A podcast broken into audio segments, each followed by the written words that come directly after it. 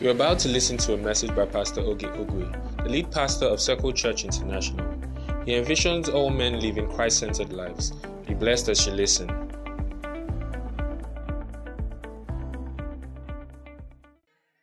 Praise the Lord. Praise the Lord. All right, shout glory. All right, say hi to three people around you. It's nice to see you in church. I'm glad you came and sit down if you can.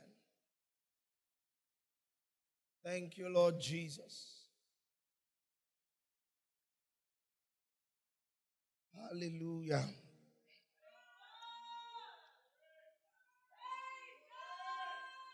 All right, welcome to church. It's nice to see you guys. Welcome to church. How was your week? How have you been? Happy new month. All right, let's get into the teaching this morning.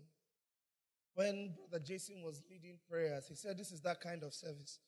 Well, if you meant by if what you meant by that kind of service is teaching service, then you were right. Amen. In the past few weeks, the Holy Spirit has more than ever put on my heart an emphasis for the importance of doctrine and teaching in the local assembly. And um,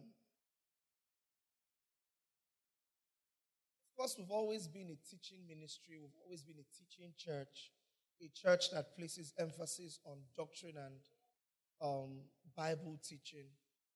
But this month, more than any other month, the Holy Ghost has drawn to my attention instances and circumstances that have made me realize more than ever the importance of teaching. 2 Timothy chapter 4, verse 2. Let me start from there. 2 Timothy chapter 4, verse 2. Um, I'm sorry, my voice is gone. I had a meeting. I've been busy all weekend, so my voice is. 2 Timothy 4 2. Are you there? All right, if you can, everybody read 2 Timothy chapter 4, verse 2 and 3 together. One, two, go.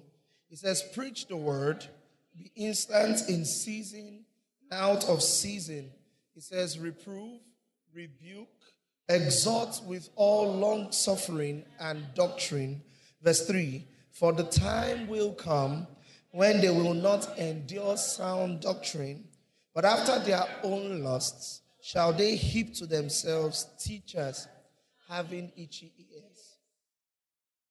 You know, this scripture, especially verse 3, is very popular.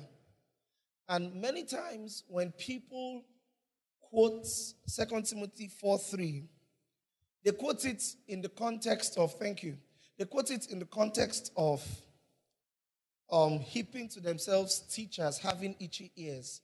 And then they quote it as though um, the people who are heaping to themselves these teachers that have itchy ears are people who are immoral and are looking for teachers that would validate their immorality. You know what I mean? There's a way they quote that scripture. But there is another side to it that more recently the Holy Spirit has drawn to my attention, and it is the not immoral Christians, but the Christians who seek esoteric knowledge and will only listen to those teachers who give them esoteric. And if you don't know what the meaning of esoteric is, outlandish, out of this world, special type of knowledge that you can't really validate or verify with scripture. Just, it sounds nice. So they heap to themselves those kinds of teachers. And so sound doctrine becomes um, a cake to them.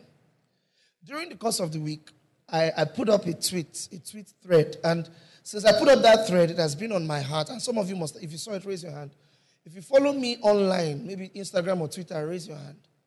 If you don't follow me, let me let you know that after salvation, that is after believing in Jesus Christ, the only other thing that can take a man to hell is not following your pastor on social media. I'm just joking. Please follow me. It's part of my platforms that I use for edification. All right, so please follow me. I'm begging. But if you if you saw the thread, I did a thread on portals, dimensions, and and the Holy Spirit is very interesting because this teaching series on the Holy Ghost, the teaching series this month is on the Holy Ghost. We've determined it since like March or February that we're going to do this series this month. And so the Holy Ghost gave me that thread that night. And it's like I, the thread was in preparation for this series. And there is a way a lot of people have reduced the Holy Spirit to falling under the anointing and sensationalism, how he makes me feel. You know, when we reduce the Holy Ghost to sensationalism, we rob ourselves of an important part of the Godhead. We do. And so, many people will not want to sit through a Holy Ghost teaching where, where people are not falling down. We don't, in fact, we think a service is powerful only when people fall under the, you know, those kind of, like last week's service or miracle service. You know, that's so when you say, How was the service? Say, My God, power everywhere. And we don't know the danger in thoughts like that. You see, Papa Hagin said that there are many people who conflate or reduce the supernatural to the spectacular. And so, something as supernatural and as powerful as the teaching of God's word has been reduced to nothing except there is a spectacular move during that meeting. So, a lot of people will not think me a powerful preacher, except I'm preaching, and in the middle of my sermon, one, one person just screams, ah, from the back. Say, let her go now. Say, ah, if you see power. And the truth is, when we gather, like I taught you, each one has a sound, each one has a doctrine. So if we decide that every Sunday for the rest of our lives, we will have a Holy Ghost meeting, it will be like that. So, as a preacher, you must discipline yourself to teach doctrine. Because this is the interesting thing believers cannot grow on Holy Ghost meetings alone. Do you hear what I'm saying? Believers cannot grow on Holy Ghost meetings alone. In fact, believers will not grow on Holy Ghost meetings. If Holy Ghost meetings are not an addition if you make them the main thing, the believer won't grow. The believer will grow when the teaching of God's word and doctrine is the main thing.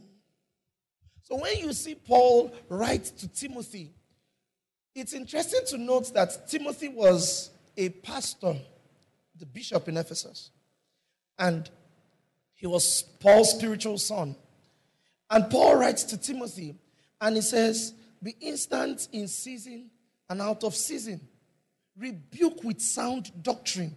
So the, the pastor is not to rebuke by saying, How can you do that? I'm very disappointed in you. The way the Bible instructs us to rebuke you is know ye not that your body is a temple of the Spirit of God. You can't behave like this because this is what the Bible says about you. We must introduce you to sound teaching. Many people don't know how dangerous it is for us to not have regard for sound teaching. There's a meme that has been going around, making the rounds. Um, you must have seen it. The young man that said he wants to pray at night. And he was praying, Lord, I want to break into realms. I want to see men as trees. It's a funny meme. I get the point. But have you ever considered that that phrase, there's a way when we heard him say, I want to see men as trees, we assumed he was talking about a realm of spirituality that is deep. Do you realize that the phrase was from when Jesus healed a blind man? So seeing men as trees means you are blind. Not that you are deep spiritually. God really has chosen the simple things of this world to confound the mighty. So, in the realm of the spirit, depth is simple, simplicity is deep. Once it becomes too complex, you are too shallow. Do you understand? Ah, yes. So Jesus meets this Pharisee teacher of the law, and we, we read John 3, and we think, um, I think it was Nicodemus. We think he was a simpleton, he didn't know anything. He was a Pharisee, a teacher of the law, and I was teaching in Abuja yesterday, and I explained when you the, the most things people know about Pharisees is that Jesus didn't like them. But there's something you need to know about them. From when they are 12 years old, they are made to memorize the Torah. So let me tell you what the Torah is Genesis, Exodus, Leviticus, Numbers, Deuteronomy. Do you know that it is easy to memorize Ephesians? There is, there's a pattern. Paul says this, then he says, Deuteronomy has no. In fact, when you read it, you're not memorizing, you're just reading it. You slip off. Right? They are to memorize those five books, they are to have it by heart. Then the Psalms and the Proverbs, they are to have them in their head. Like so you can meet any Pharisee at any point and ask him from any of the books, and he will tell you exactly what it says. They were mighty in scriptures. And this man stands before Jesus with all his seeming depth. And after you've read all the Torah and you've read the Psalms and the prophets, you've read all of it, you, you, you begin to think, what must a man do to be saved? You see, because if it is by works, I qualify more than every other person. You know, when David said, Your word have I hidden in my heart that I might not, he's not, he wasn't speaking spiritually. Do you know? It was literal for him. He, they literally were made to wear the word of God and memorize it. It's not you that you say, Your word have I hidden in my heart, but you don't know where the verse is. that wasn't David. He literally hid God's word in his heart. So now, if it is by works, these people qualify more than every other person to be saved. So Nicodemus, confused that ah, ah. he knows Jesus. He says, Good teacher, we know you are a man sent from God because we've seen all your works. No man can do the things you do except they are sent from God. We should know. We know all of Scripture and we can't do what you do. So tell me, what must I do to be saved? And Jesus says, Except a man is born of water and of spirit, he cannot see the kingdom of God. First of all, Jesus said, Man is born again. The man is like, Okay, I've heard many things in my life, but this one is new. Should I go back into my mother's womb? How would that work? He says, except the man is born of water and of spirit. And he was still confused. So Jesus had to explain all the way to John 3:16. There he says, For God so loved the world, he gave his only begotten son that whoever believes. So, with all your complexity and depth as a Pharisee, the deepest truth that you were seeking was as simple as just belief. Do you understand? Don't be like those Christians who heap to themselves teachers with itchy ears. So when we say things that are simple to understand, you say that cannot be it. You make the mistake of Eve. That God in his glory comes in the cool of the night to fellowship with you and talk to you and reveals all of himself to you. But then some serpent comes and says there's something God is hiding from you. And you've seen God, the serpent hasn't. You've talked to God, the serpent hasn't. But the serpent says, God knows if you eat of this fruit, you'll be as wise as he is. And immediately you begin to think to yourself that there is something God is hiding from me. That something more, there must be more. We must be careful because I know in our brand of Christianity, we celebrate hunger. But there is a thin line between hunger, hunger and this um, insatiableness, for lack of a better word. And the line is it doesn't matter how much you've been fed, you will still never be satisfied. And that's the danger with those types of doctrines. Listen, I, I, I, wish I could show you through my DMs since that thread, the number of people that have come to say, it's like you sent this thread for me.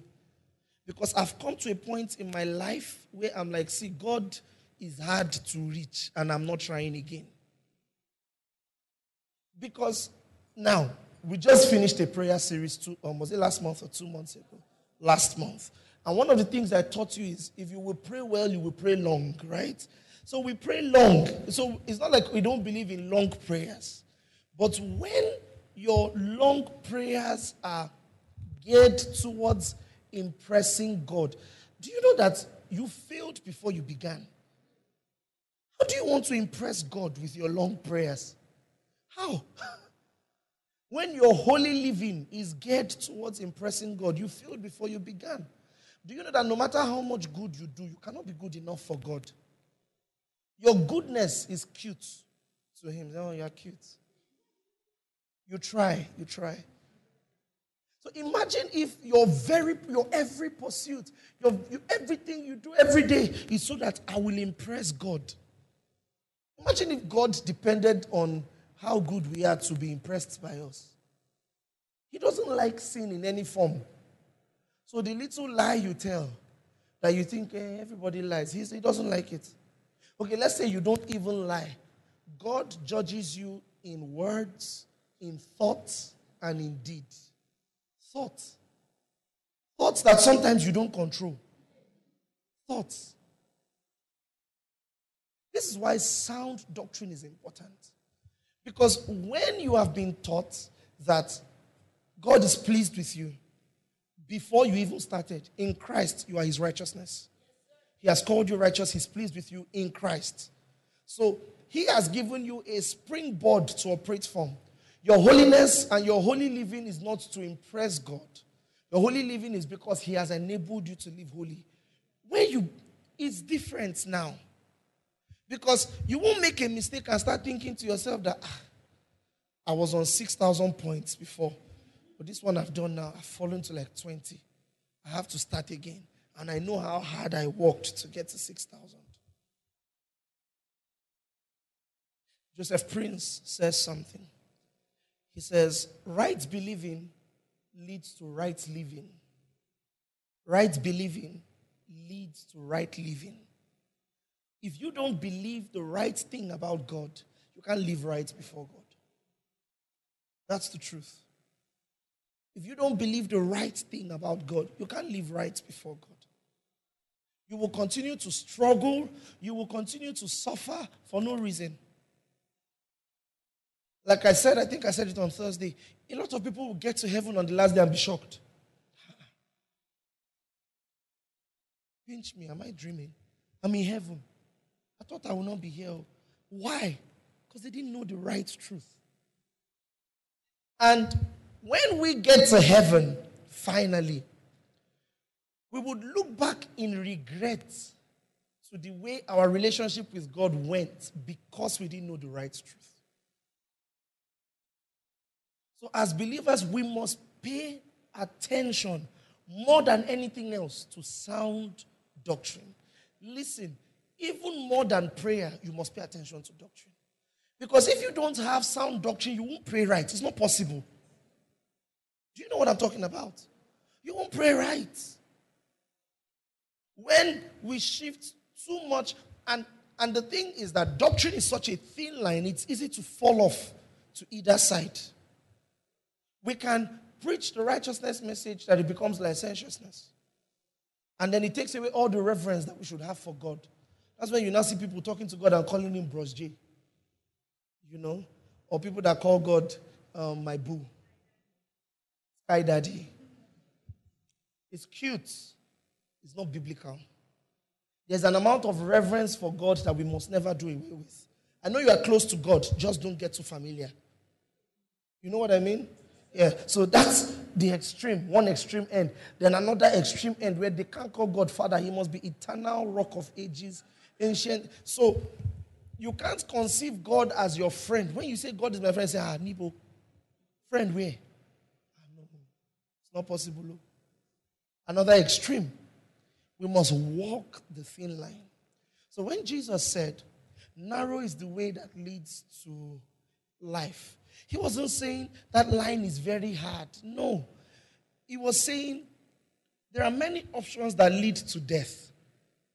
But the one that leads to life is one. For that reason, if you were comparing it to a road, the options that lead to death will be, death will be very wide. But the one that leads to life will be extremely narrow. And you must walk on that road. But the beautiful thing about the one that leads to life is that you will take his yoke upon you and give him your own yoke. Why? Because his yoke is easy and his burden is light. Are you getting what I'm saying? Any salvation teaching that makes you think so much that you are responsible for your own salvation has taught you wrongly. But any salvation teaching at the same time that presents it as though you have no responsibility in salvation has also taught you wrongly. Are you getting what I'm saying? We must walk the line very carefully. And even when it comes to the Holy Ghost, there are many teachings out there about the Holy Ghost. Many things people say about who the Spirit of God is. Many things. But we must be careful to dissect through Scripture what the Bible says and what the Bible does not say. I would rather pastor a church that people don't like because they are too, they, they stick to the word too much and pastor one that allows anything fly. Just say whatever you want to say. We are all one. You see, because it is easier to adjust the extreme of being too religious with the word and tone it down than to get you to come from a place where you have no reverence for the word to where you should in the right proportion. It's easier. It's easier. there must be, there has to be within our local assemblies, and not just this local assembly, but within the body of Christ generally, an adherence to scriptural teaching. So,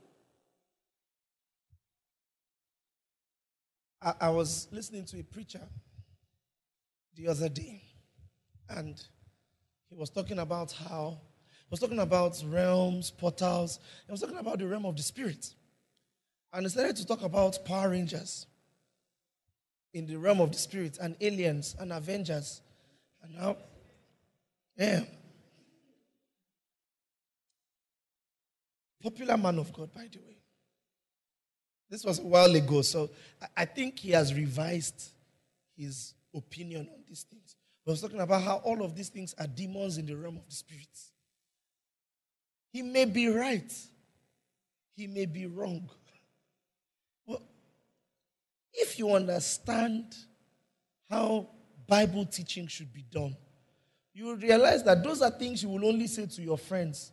Maybe God showed you a revelation, you just call one, two, three friends and say, See what God showed me. Oh. And that's the end. But to stand on a pulpit and preach it, then people now make a doctrine out of it and run with it. And you know, church people will embarrass you. Because they often don't stop where you stopped. They will take it a little further. They must.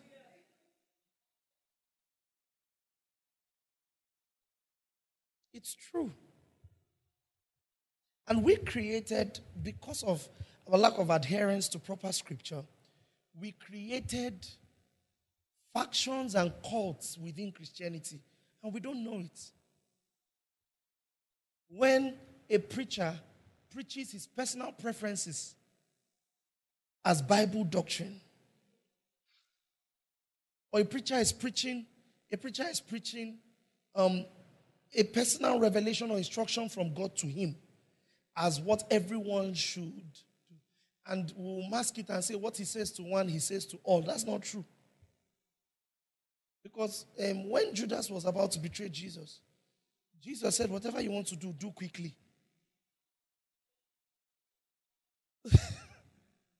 So what he says to one, he says to all. So there's a believer who's attempting suicide. And then an angel now appears. And the believer says, Have you come to stop me? Say, No. What he says to one, he says to all. I just came to remind you of what he said to Judas. Whatever you want to do, do it quickly. We can't apply scripture in that way. We must be we must be careful with scripture. Do you understand what I'm saying? And I'm sorry I'm starting the teaching this way because I know a lot of people expected this teaching series to be fire, fire everywhere. People falling and and we may have that during the teaching series, but trust me, the emphasis this month is on teaching, proper teaching, Who is the Holy Ghost? What does it mean to receive the Spirit? Do you understand? If you don't know what it means, don't assume you do. And that's one thing that's eating into the body of Christ the assumption. And someone has rightly said, assumption many times is the mother of frustration.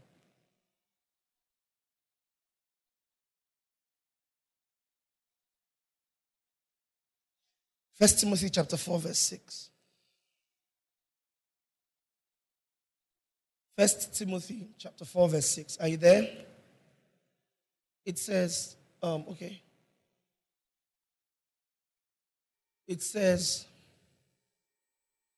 If thou put the brethren in remembrance of these things, thou shalt be a good minister of Jesus Christ. Hold on.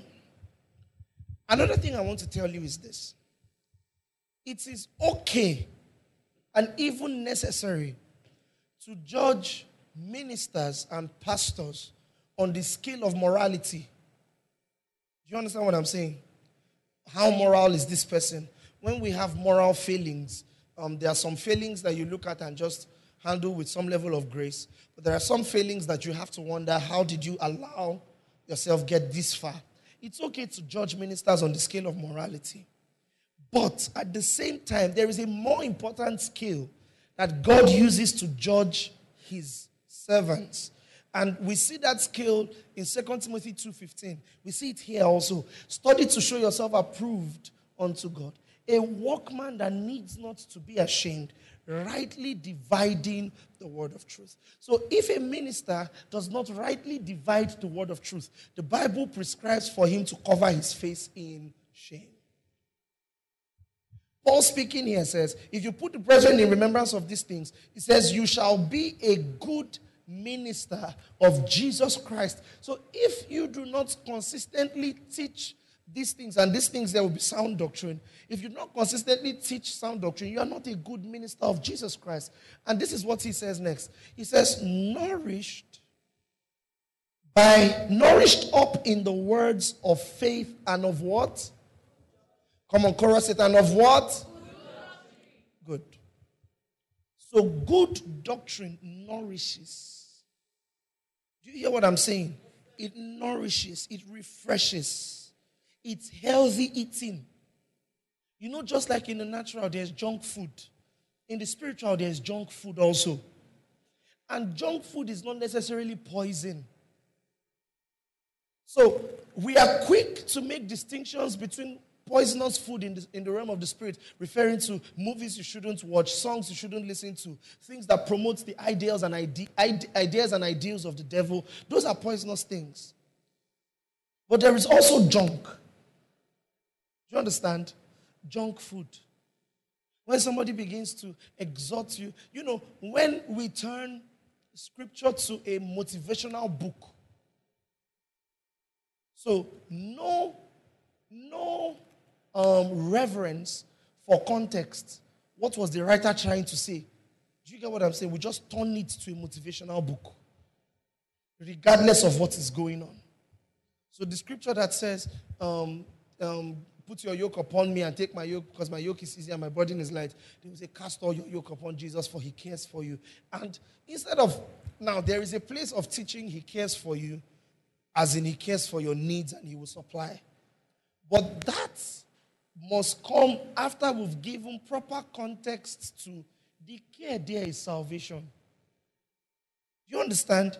Uh, if we only pay attention to Jesus loves you, He wants you to live your best life now, your wealth, health, and best life now. That's what is Jesus is. We're feeding you junk. Do you hear what I'm telling you? If I'm always teaching you that God will prosper you, God will, uh, because He lives, you can face tomorrow, and all of those things. And I don't explain to you that Jesus says, in this world you will face tribulations. I am teaching you junk. I'm feeding you a lot of junk. Now, this is the thing about junk. Junk food is not in itself bad food. Junk food is what you need in the wrong proportion. Do you understand? Bread is not bad. God knows bread is not bad. Because I love bread so much. Bread is not bad. But bread, if you are like me, and, and there are some of you like me, don't judge me. That they give you a loaf of bread and in one sitting, depending on your, your mood, you can finish it. It becomes junk to you. You've been waiting to shade me, have you? You've been waiting to shade. If let's say you don't time me. In one sitting, you can finish it. It becomes junk. It's carbohydrate. Carbohydrate is good for you. You need it to grow, but it becomes junk in the wrong proportion. Is that right? That's how teaching is too.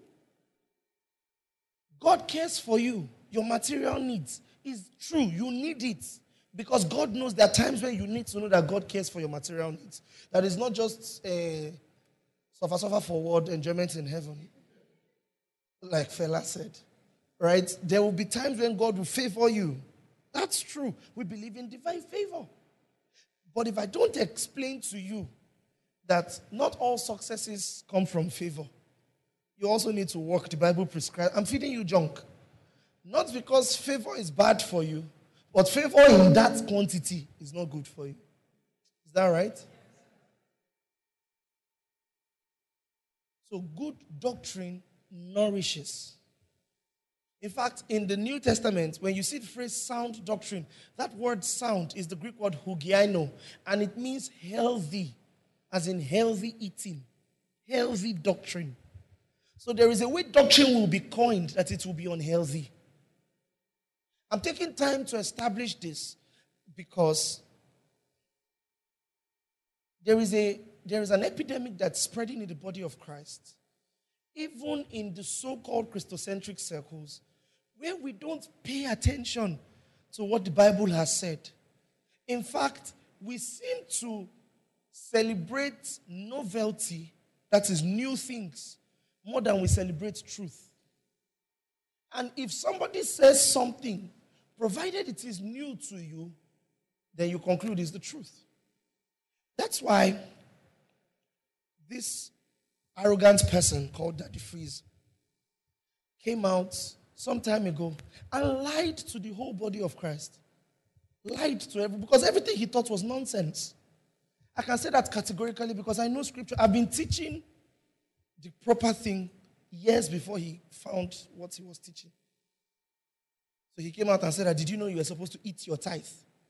Raise your hand if you heard that. You're supposed to eat your tithe. In the Old Testament, there were three types of tithes there was the Lord's tithe, there was the tithe for the priests, and there was your own personal tithe. You pay the Lord's tithe once every year. You give the tithes for the priest every time you have a harvest. And then you have your own personal tithe that you drag, you take and go to the church, the temple, and eat. Just one out of three. But he said, No, they will not tell you. They are lying to you. You're supposed to eat your tithe. And everybody lapped up. They say, hey, eh, the teacher in our time, Rhema, Do you know the amount of danger you're doing to the body when you teach such lies? Listen, I'm not one to fight about people's money. You know. In this church, we're very careful to ask for money. You know. But I will be doing you a disservice if I don't teach you generosity. Because generosity is one of God's ways to tamper the hold that money has on you. You know that, right? From personal experience and from scripture, I've learned something. When I become too attached to a thing, the Lord asks me to give it away. So that you, it doesn't have so much, it doesn't have that amount of hold on your heart that you begin to worship it. So when somebody comes out and teaches on giving in such a way that it doesn't make the believer responsible for the work of God, it doesn't make the believer responsible for the things of God. You are creating a problem in the body of Christ. You are.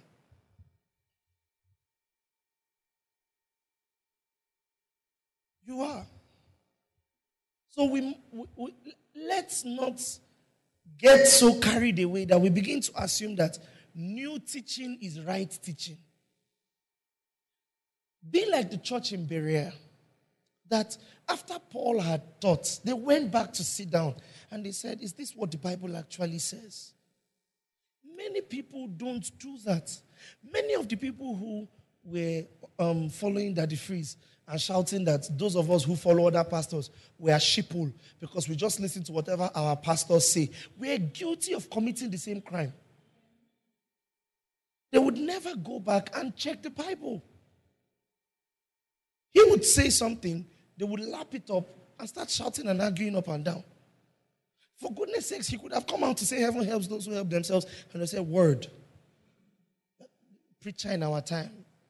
For context, that, that phrase is not in the Bible.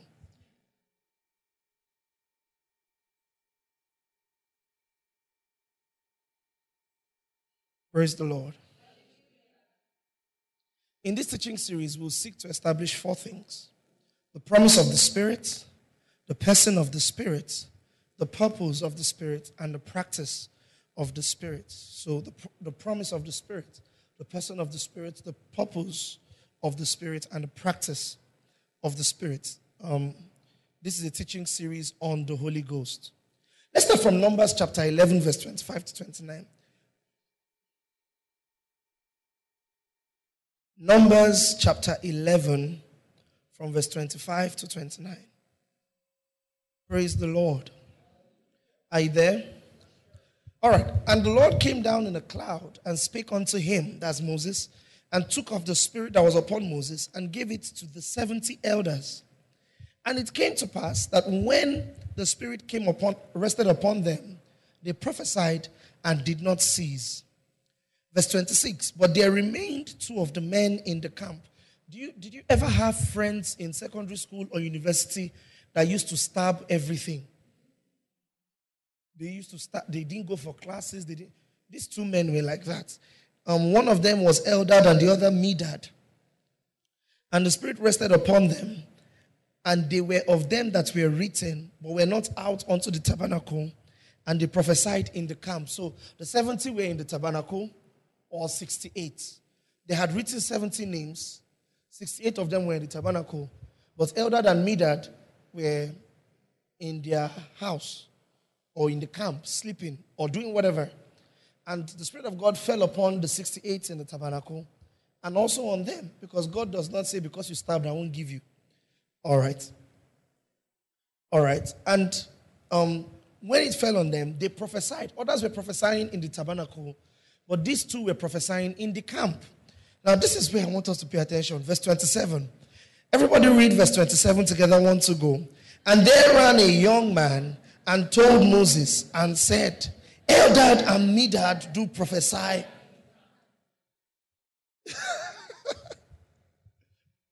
so he went to report that Moses, Moses, you will never believe what is happening. These two people that were stabbing class, they are prophesying in the camp. You know those people that will go and call the teacher when the period, let's say we have mathematics for seventh period in secondary school, and the teacher has not come. Ten minutes into the period, everybody's making noise. The person will now stand up quietly. You will not know where they are going to. They will just leave class. Pastor Chisholm looks like she was one of those people. you just leave class and go to staff room and say that, sir, they're making noise in our class. I just came to remind you that it's your period. That was this guy. He ran to Moses and he went to report. These two people are prophesying in the camp. And this was Moses' reply. Moses now said this, uh, verse 28. And Joshua the son of Nun, the servant of Moses, one of his young men, answered and said, My Lord Moses, forbid them. How can they? Tell them to stop. Verse, verse 29 And Moses said unto him, Enviest thou for my sake? Do you know what that question means? So these people ran to say, these people were prophesying because they felt like if there's any other person prophesying in the camp, they must be usurping Moses' authority, Moses' prophetic authority. And Moses is like, Are you jealous because of me? Is, why are you taking Panadol for my own headache? He says, Envious thou for my sake? He says, I would to God that all the Lord's people were what? And that the Lord will do what? Put his spirit. And so we see Moses sort of prophesy something unique that was going to happen. He says, I look forward to the day when all of God's people will be prophets. You see, because in the Old Testament, and many pastors still want to retain that model in this day. In the Old Testament, you had one man that was the anointed, and nobody else had the Spirit rest upon them. And so everybody depended on that one man to receive the counsel of the Lord. Everyone depended on that one man to know what God was thinking or saying in any time. But Moses was like, and I can get why Moses said this. He was not just, he was wishing this, but it became a prophecy. And why he would have wished this is if you are one prophet over three million people, you will never rest. Do you know? So let everybody go and be hearing God for themselves so that me, I will get some rest. So Moses says, I would to God that all of God's people will be prophets. Hallelujah. So Moses prophesied the pouring out of God's Spirit. It happened again in Ezekiel. Ezekiel 36 26. Ezekiel 36 26. Are you there? He says, A new heart also will I give you. So this was Prophet Ezekiel prophesying as the Lord was giving him utterance. He says, A new heart also will I give you, and a new spirit will I put within you. He says, I will take away the stony heart out of your flesh, and I will give you a new flesh. Now, you need to understand that when Prophet Ezekiel said this or wrote this, it was strange. It was strange because at this time, nobody had the Spirit of God dwelling inside of them. So you read about Elijah, or you read about Moses, or you read about these prophets, and the phrase you will always see is, and the Spirit of the Lord came upon them, and they began to prophesy. Nobody had, nobody was, you know, the resident address to God's Spirit. That's why the Spirit of God lives in me now. Nobody could say that. So when Ezekiel said this, it was a strange prophecy. What do you mean the Spirit of God? I'll put a new spirit within you. What does that mean? Do you understand? Strange prophecy. Joel goes ahead. Joel takes it up a little bit. Joel chapter 2, verse 28. Joel 2 28. I'm speeding through the teaching. And it shall come to pass afterwards that I will pour out my spirit upon all flesh, and your sons and your daughters shall prophesy, your old men shall dream dreams, your young men shall see visions. Next verse. And also upon the servants and upon the handmaids in those days will I pour out my spirit. I like this verse of these two verses, or this prophecy about the pouring out of the spirit, or this promise about the giving of the spirit. I like it for one reason. The writer makes sure to include everybody. Do you get it? It says, Your sons and your daughters. But then I said sons and daughters, you may think it's just for young people. So your old men and your young men. Okay, sons, daughters, old men, young men. You may think the servants don't. He says the servants and the handmaids. Everybody go collect. Do you understand? So the promise of the Spirit from the Old Testament was for everyone. Are you getting this? Was for everyone. And then in Jesus' ministry, Jesus began to take it a step further. Now, Here's something you need to learn about the Spirit of God. I'm going to teach this when I'm talking about the person of the Spirit. The Spirit of God is an active spirit. And one way you know is because every time you see a promise of the giving of the Spirit, it was always followed with what He will do through the people who have received Him.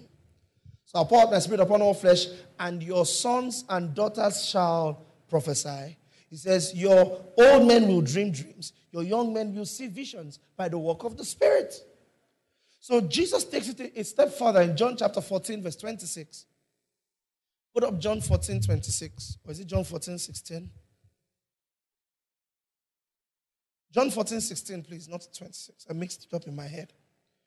All right. It says, And I will pray the Father, and he shall send you another comforter, that he may abide with you forever. Now, the word another comforter in the Greek is the phrase allos parakletos, and I'm sure you've heard it before. Allos, that is A L L O S, parakletos, that is P A R A K L E T U O O S. All right. And it what it basically means was Jesus was saying, I would pray the Father, and he will send you another like me. Are you following what I'm saying? So when he called the Holy Spirit comforter, it's not that the Holy Spirit will come to empathize with you.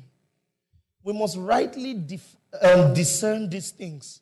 So it's not like you are going through a tough season. The Holy Spirit now saying, "Do, do, don't cry. Do, if you cry now, me too, I'll cry you." Now, does the Holy Spirit bring comfort? Yes, but there is a way He does it. All right, and we'll explore that from Scripture.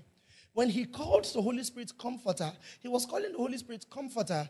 Um, and let me put it like this I've explained to you several times why, when we teach, we would often quote what the Greek was or the Hebrew was. And the reason we do that is not so that we will sound deep, but because the when Jesus was saying this, he didn't say it in English language. Do you get it? He said it in Hebrew.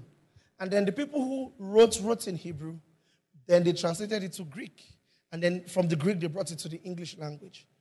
And as it is with many languages, sometimes exact meaning may be lost in translation. Is that right? Exact meaning may be lost in translation. Do you ever watch a Yoruba movie?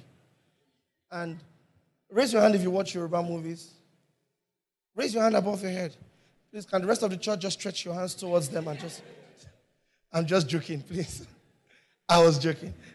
But you, so if you watch Yoruba movies, you would have you would have these experiences when you're watching the movie where, especially if you are like me and you're Igbo, and your understanding of Yoruba is very, very shaky. Some things you know, some things you don't know. So you just hear the person say like 30 sentences back to back. For two minutes, they're saying something. Then you just see greetings. Right? That's how they do it, right? Just see greetings. Like, bro, we want to know what they're greeting with now. Sometimes in translation, um, exact meaning is lost. But you can understand when you now have the original context and the original language and a sort of understanding of the original language, you can then understand, oh, this is what the person was trying to communicate. So when the Holy Ghost was called comforter here, it's not because he's he's the you know some people have said that the Holy Spirit is the empathetic part of the Godhead is the part with feelings, the emotional part of the Godhead. All of the Godhead is emotional. I mean, God is love. right? Uh-huh. So the Holy Ghost is not the loving part of the Godhead. Amen. There's no such part. All of them love. Jesus is love. God is love. The Spirit is love. All of them are love or is love. So, so you know both statements make sense because the Trinity is very, very interesting. So when he says he will give you another comforter, why, why, did, he, why did Jesus call him comforter? Because he had just told them he was going away. All right? He had just told them he was leaving. And so he was saying, I won't leave you and just leave you sad without helping or without comforting you that you will, I won't be with you. So I will send another that is just like me to come and be your comfort that I left. Do you understand? Uh-huh. To come and be your comfort that I left because he will just be like me. And he says, um, and he will abide with you forever. So that one will never go. Do you understand it now? Not that the Holy Ghost is your when I'm sad. Now, when you are sad, do you pray? Yes. Does the Holy Spirit comfort you? Yes, he does. But not in the way you think he should. Because some people will say, I was so sad, the Spirit just told me to go and take ice cream. It may have been your emotions. right?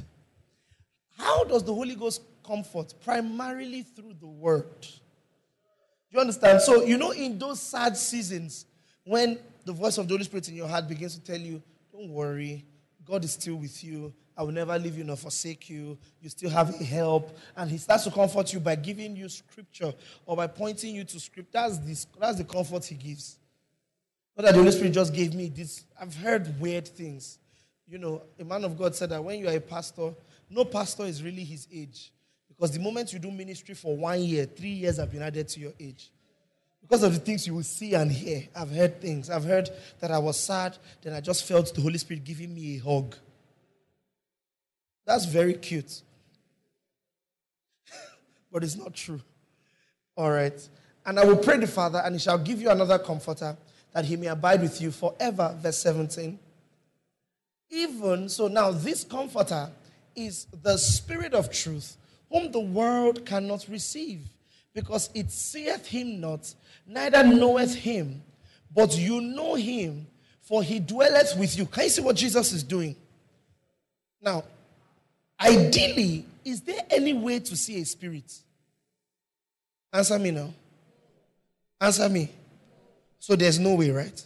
So when he said the world does not see him, was he referring to the world does not see the spirit or the world does not see me? A or B? Think carefully. Remember, the phrase comforter is allos parakletos, another me. Are you getting it? So Jesus is playing on words when he says, The Spirit of truth, whom the world cannot receive, because it seeth him not. Why do I say it seeth him not? Because I'm here and they cannot see me. And they know him not. Why do I say I'm here? They don't know me. Well, you know him. The people he was talking to hadn't received the Spirit. Is that right? And he was just teaching them about the Spirit for the first time. Which means the him that he was saying they know was him, Jesus for he dwelleth with you. So at the time, I am with you. But here's something interesting that will happen. I will also be in you. So he says, For he dwelleth with you and shall be in you. This was another promise of the Spirit. And then after this, Jesus started to build other teachings on this. So John 15, 26, which was what I confused this scripture with. John 15, 26. But when the Comforter is come, whom I will send unto you from the Father, even the Spirit of, Spirit of truth, which proceedeth from the Father, he shall testify of. Now, verse 27. And, and you shall also, and you also shall bear witness, because you have been with me from the beginning. So Jesus is telling them something important that when the Spirit of truth comes, he will testify of me in you. And then, because he has testified of me in you, you will bear witness of me because you've been with me in the beginning. You see this play out in Acts chapter 1 when they wanted to pick a new disciple. They said, From um, the baptism of Jesus till the going out of Jesus, that's till his ascension, let us pick one who had walked with him. That's Acts 1, I think 21 to 28. All right. So you see this thing Jesus is saying here play out. Now, John 16, that's the next chapter verse 14. I think it's verse 14. Verse 13, please. It says, Howbeit, when he, the Spirit of truth, is come, he will guide you into all truth. Now, hold on. When the Bible says he will guide you into all truth, Jesus didn't say, There is no truth that I have taught you. When the Spirit comes, he will teach you all the truths that I haven't taught you. But rather, he was saying he will guide you into the fullness of truth. Why? Put up verse 12 so you can understand. I can give you some context. Come on, media team. Everybody read verse 12 together. Want to go? I have yet many things to say unto you, but you cannot bear them now. When Jesus was saying you cannot bear them now, what was the difference between the now he was talking about and the later that the Spirit of truth will come his resurrection and ascension. There were so many things that hinged, in fact, the entirety of the Christian faith hinges on his resurrection and ascension. So, as much as Jesus had taught them in parables, they would have never fully understood the parables Jesus spoke until he was raised from the dead. Do you understand? So now he says, you cannot bear them now, verse 13. But when He, the Spirit of truth, I've been talking to you about since chapter 14, is come, He will guide you into all truth. For He will not speak of Himself, but whatsoever He shall hear, that shall He speak, and He will show you things to come. Now, hold on. Let's not rush through. When He says He will not speak of himself. But whatsoever he shall hear, that shall he speak, and he will show you things to come. What is it talking about? If you track back to 1526, track back, please, John 1526. He says, But when the Spirit of truth is come, whom I will send unto you from the Father, even the Spirit of truth which proceedeth from the Father, he shall do what? He shall do what? Verse 27. Come on, verse 27, quickly, please. He says, For the Father himself loveth you because you have loved me and have believed that I come out from God. So when the Spirit of truth comes, the work of the Holy Spirit primarily was to give testimony to the work of Jesus in the life of his disciples and by extension, the believers. That's why he said he will not speak of himself, but he will testify of me. John, the apostle, teaches this in a different way. First John chapter 4, verse 1. First John chapter 4, verse 1. Everybody look to the screen. It says, Beloved, believe not every spirit, but what? Try the spirits whether they are of God. Because many false prophets are gone into the world. First of all, take note that he didn't tell you. I want to say something very petty, forgive me. But he didn't tell you that false prophets are false prophets because they use relaxer on their hair. Did you hear? Verse 2 gives you the criteria. There's a way to test people who are false prophets. Let me tell you something. A false prophet, let me, let me say it this way. A person who teaches, or a person can teach a wrong teaching and not be a false teacher. Do you understand? Do you understand? In the same way, a person can prophesy and maybe miss the details. That doesn't make the person a false prophet, too. Be careful what you call people. The Bible has definitions for these things. It says, test every spirit. Please go back to verse 1 so that we can read it through. Believe not every spirit, but try the spirits whether they are of God, because many false prophets are gone into this world. And then verse 2 now says, Hereby know ye the Spirit of God. This is how you know the Spirit of God. And in so doing, this is how you test false prophets. Every spirit that confesseth that Jesus Christ is come in the flesh is what? Verse 3. And every spirit that confesseth not that Jesus Christ is come in the flesh is not of. And this is that spirit of Antichrist, whereof you have heard that it should come, and even now already is in the world. Another news flash the Antichrist is not, first of all, a person. Because it seems like every time there's a US election, the incoming president is the Antichrist. When it was Barack Obama, he was the Antichrist. Then it was Donald Trump, we updated it. Now we have Antichrist 3.0 in Joe Biden. The Antichrist is not first a person, the Antichrist is first a spirit. And as at the time Paul was writing, which was more than a thousand plus years ago, he said that spirit was already in the world. And what is that spirit? The spirit, you know, when people think of the Antichrist, they first of all think of 666. The devil will deal with people. Because the things that we expect him to do, he knows. And he's smart. So he won't do them. Amen. He won't do them.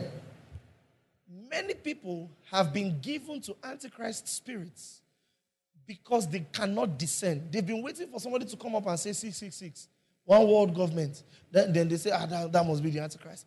And yet they've been given to Antichrist spirits without knowing it.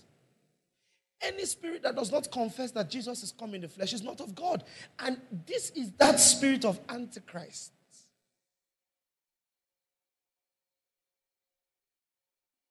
Praise the Lord. So the spirit doesn't have to put, uh, you know, say we're, we're sharing Christians, eh? We can be so gullible. We can be so gullible. Somebody got up and said the COVID 19 vaccination is the mark of the beast, and we lapped it up. Say, yes, Rhema.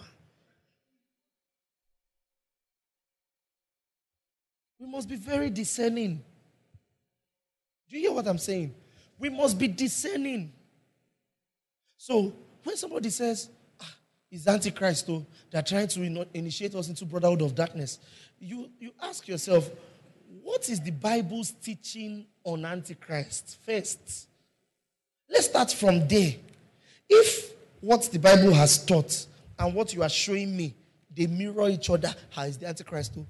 They are really trying to initiate us into brotherhood of darkness. But if the Bible says that the Antichrist must confess that Jesus did not come in the flesh. And you need to understand that it doesn't have to be this phrase.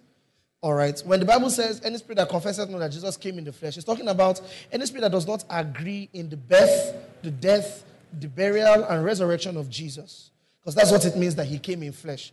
He came to die, and then after he died, he died to be resurrected. So if you don't agree in the birth, death, the burial, and resurrection of Jesus, you are Antichrist. Amen? Amen.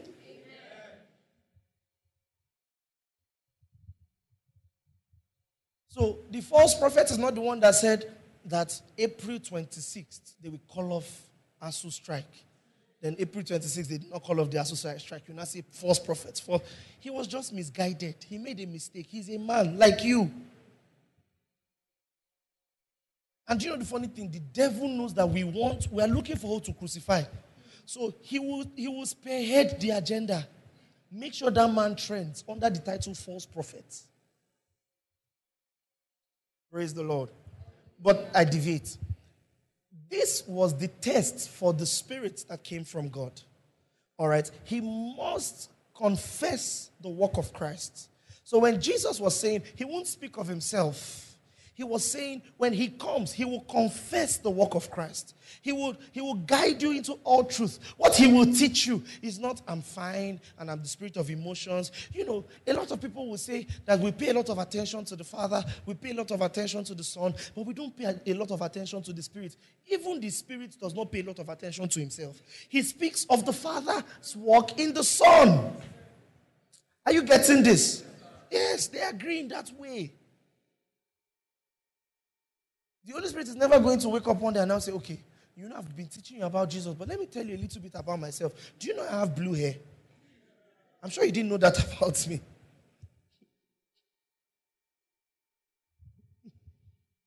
Praise the Lord. All right, one more scripture. Luke 24 49. Actually, it's not one more. Luke 24 49. I promise you will wrap up soon. I'll try. And it says, And behold, I send the promise of my father. By now, you should know what that promise is. What's the promise? All right. It says, And behold, I send the promise of my father upon you, but tarry ye in Jerusalem or in the city of Jerusalem until you be endued with power from on high. And so they went to tarry. Is that right? They went to tarry. And we see the effect in Acts chapter 2, verse 1 to 4. Acts chapter 2, verse 1 to 4. And when the day of Pentecost was fully come, they were all with one accord in one place. And suddenly there came a sound from heaven as of a rushing mighty wind, and it filled all the house where they were sitting. And there appeared unto them cloven tongues as of fire, and it sat upon each of them. And they were what? And they were what? One more time. And they were what? Good. And they were all filled with the Holy Ghost. And they began to speak with tongues as the Spirit gave them utterance. Hallelujah. So, the promise had been made from ages long, times past. There had been several promises there is a spirit of God that is coming. There is a spirit that is coming upon you. And then even Jesus makes those promises. Moses prophesied, Joel prophesied, Ezekiel prophesied, Jeremiah prophesied, David prophesied. All of them were prophesying. And Jesus came. He said, I will send you a spirit. And then he told them finally, wait in Jerusalem. The spirit is going to come. And then the spirit did come in Acts chapter 2. And maybe next week or upper week, I'm going to talk about speaking in tongues and I'll pay more attention to speaking in tongues. I'll talk about it a little today, but pay more attention then. But this is something I want to show you. Acts chapter 2, verse 37 to 38.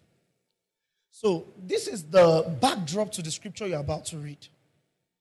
So, these people were speaking with tongues.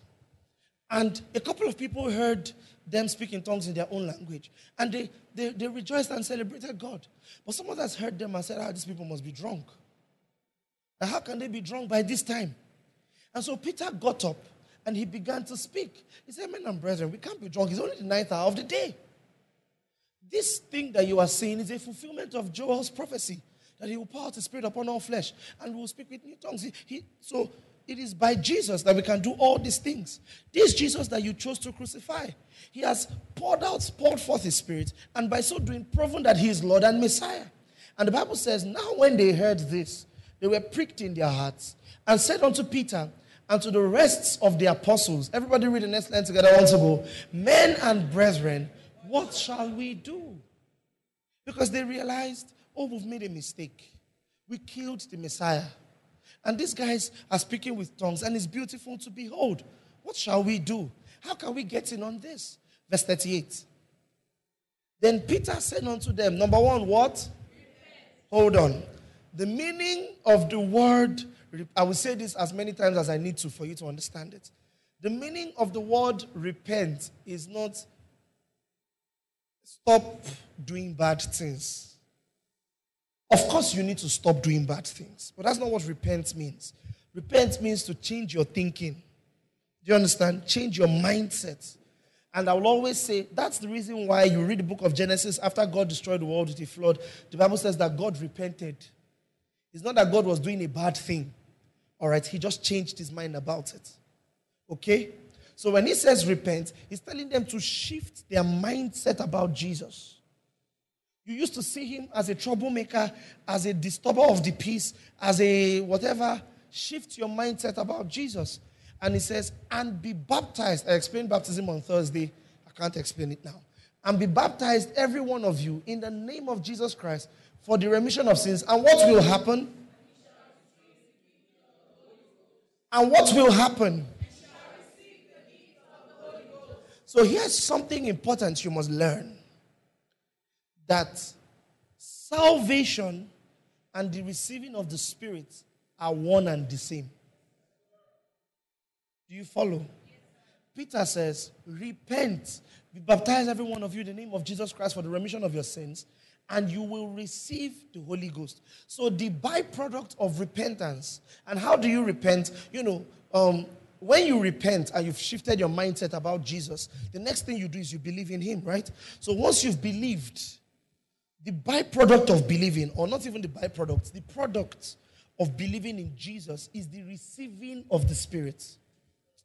Do you hear? Yes, so if there's anybody in the room who wasn't saved when they walked into the room, and then after this teaching, I do an altar call and I say, if you want to be saved, raise your hand, and they, they come out and then we say a prayer with them, and they go back, they have received the Spirit. Are you getting me? This is why Jesus could make this statement, and these signs shall follow them that believe.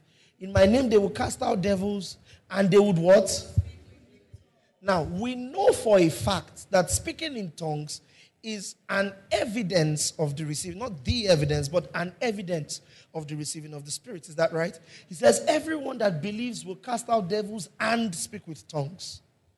So at the moment we accepted Jesus, we received the Spirit. Why am I placing emphasis on this? Because in some circles, they separate the two experiences. There is a salvation experience and there is a Holy Ghost baptism. Do you understand? As though when you were saved, you did not receive the Spirit. So now that you are saved, you now need to go back and receive the Spirit. But, Pastor, there are people who don't speak with tongues until they go through a Holy Ghost baptism. And that's because they were not taught that they can speak with tongues. You see, because typically at a Holy Ghost baptism, what you do is teach them that they can speak with tongues.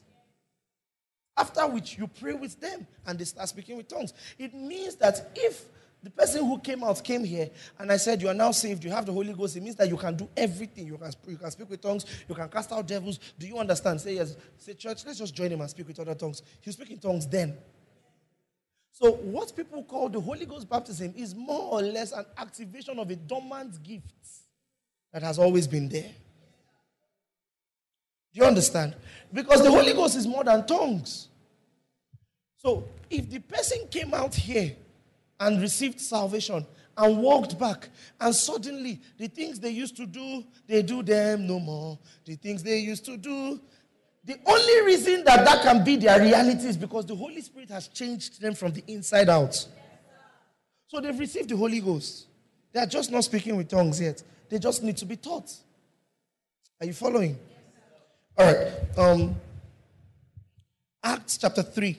I just want to buttress this point. This is, I will read, after Acts 3, I'll read one more scripture and then we'll wrap up. Acts 3 17 to 20. It says, And now, brethren, I wot that through ignorance you did it. As I know that through ignorance you did it. He was talking about how they killed Jesus. And as did your rulers. But those things which God beforehand showed by the mouth of all his prophets that Christ should suffer, he had so fulfilled. So even if you killed him in ignorance, it was already prophesied and it has been done. So don't be angry. Verse 19. He says, Repent ye therefore and be converted, that your sins may be what? So now, Acts 3:19 and Acts 2:38 are they the same scripture? In Acts 2:38, he says, Repent and be baptized in the name of Jesus for the remission of your sins. And what was the resultant effect? And you will receive the gift of the Holy Spirit. Is that right? So now he says, Repent and be baptized. Come on now, go back. Go, okay. And repent ye therefore and be converted, that your sins may be blotted out. When the times of refreshing shall come from the presence of what does he refer to as times of refreshing? Chorus it. Amen. Uh-huh. So it's the same thing. You repent, you are baptized, you receive the Holy Ghost. Are you getting it? Yes, you repent, you are baptized, you receive the Holy Ghost. So it wasn't you repent, you are baptized by 5 p.m. today, we'll do Holy Ghost baptism, everybody should come. Amen. Amen. One more scripture. First Corinthians 12 13. First Corinthians 12 13. Oh, thank you, Lord Jesus. Thank you, Lord Jesus. You know why I like this scripture? Because it answers the question of baptism and Holy Ghost baptism. It answers the two of them at the same time. Everybody read 1 Corinthians 12 13 together. One, two, go. For by one Spirit are we all baptized into one body. So, how did we join the body of Christ? By one Spirit. Are you getting what I'm saying? I belong to the body of Christ when I have received the Holy Ghost. So the real Holy Ghost baptism is the salvation experience. Are you getting this? The real Holy Ghost baptism is what? I'll ask one more time. The real Holy Ghost baptism is what? So if you see someone who is a believer and they say, I believe in Jesus, I love Jesus, I worship God, I serve God, but I don't pray in tongues, the problem is not that they haven't received the Holy Ghost. There is no way that they believe in Jesus except that they've received the Holy Ghost. Are you guys what I'm saying? There is no way they serve God. Um, Paul is speaking in, I think it's Philippians 3 3. Is it Philippians 3 3 where the circumcision who serve God by the Spirit? Good. Philippians 3 3. He says, um, can you put it up on the screen? Let me show, let me show the church. Everybody read together, one to go. For we are the circumcision which worship God in the spirit. So our worship of God is where? Is where? This is a fulfillment of Jesus' prophecy to that woman at the well that your fathers worship what they do not know. But the time is coming and now is when the true worshippers will worship God in spirit and truth. Listen, so how we worship God, how we serve God, how we follow God is in the Spirit. There is no Christian who doesn't have the Holy Ghost. None. If you don't have the Holy Ghost, you are not a Christian. Amen. If you are a Christian, you have the Holy Ghost. Even if you think you don't. Are you getting what I'm saying? Now, if you think you don't, you think you don't because you don't know. It doesn't mean you don't have it. Have you ever gone through a season when you, has Sapa slapped you before? You are hungry. There's no money in your. You know all those times when you scrape all the money. You are, don't pretend like you've not done it before. You scrape all your accounts together to buy small food, and then you've you finish that money that one time. Then the next afternoon you are hungry. You look everywhere. There's nobody to call. There's no credit to call. No data to. there's nothing. You're just there praying to God to send a raven to give you food. And the day goes and somehow you eat. Then two weeks later, you're now washing one cloth. You now see 1,000 in the pocket. That 1,000 has been there since. Even that day you were hungry. Now, let me ask you a question. That day you were hungry, did you have money? You had, but you just didn't know that you had. Even if you had, right?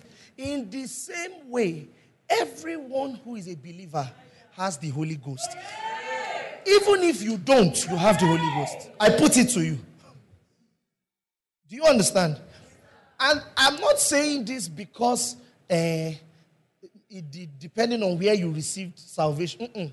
I know that the Bible cannot lie. And the Bible has told me that um, everyone that believes will be saved.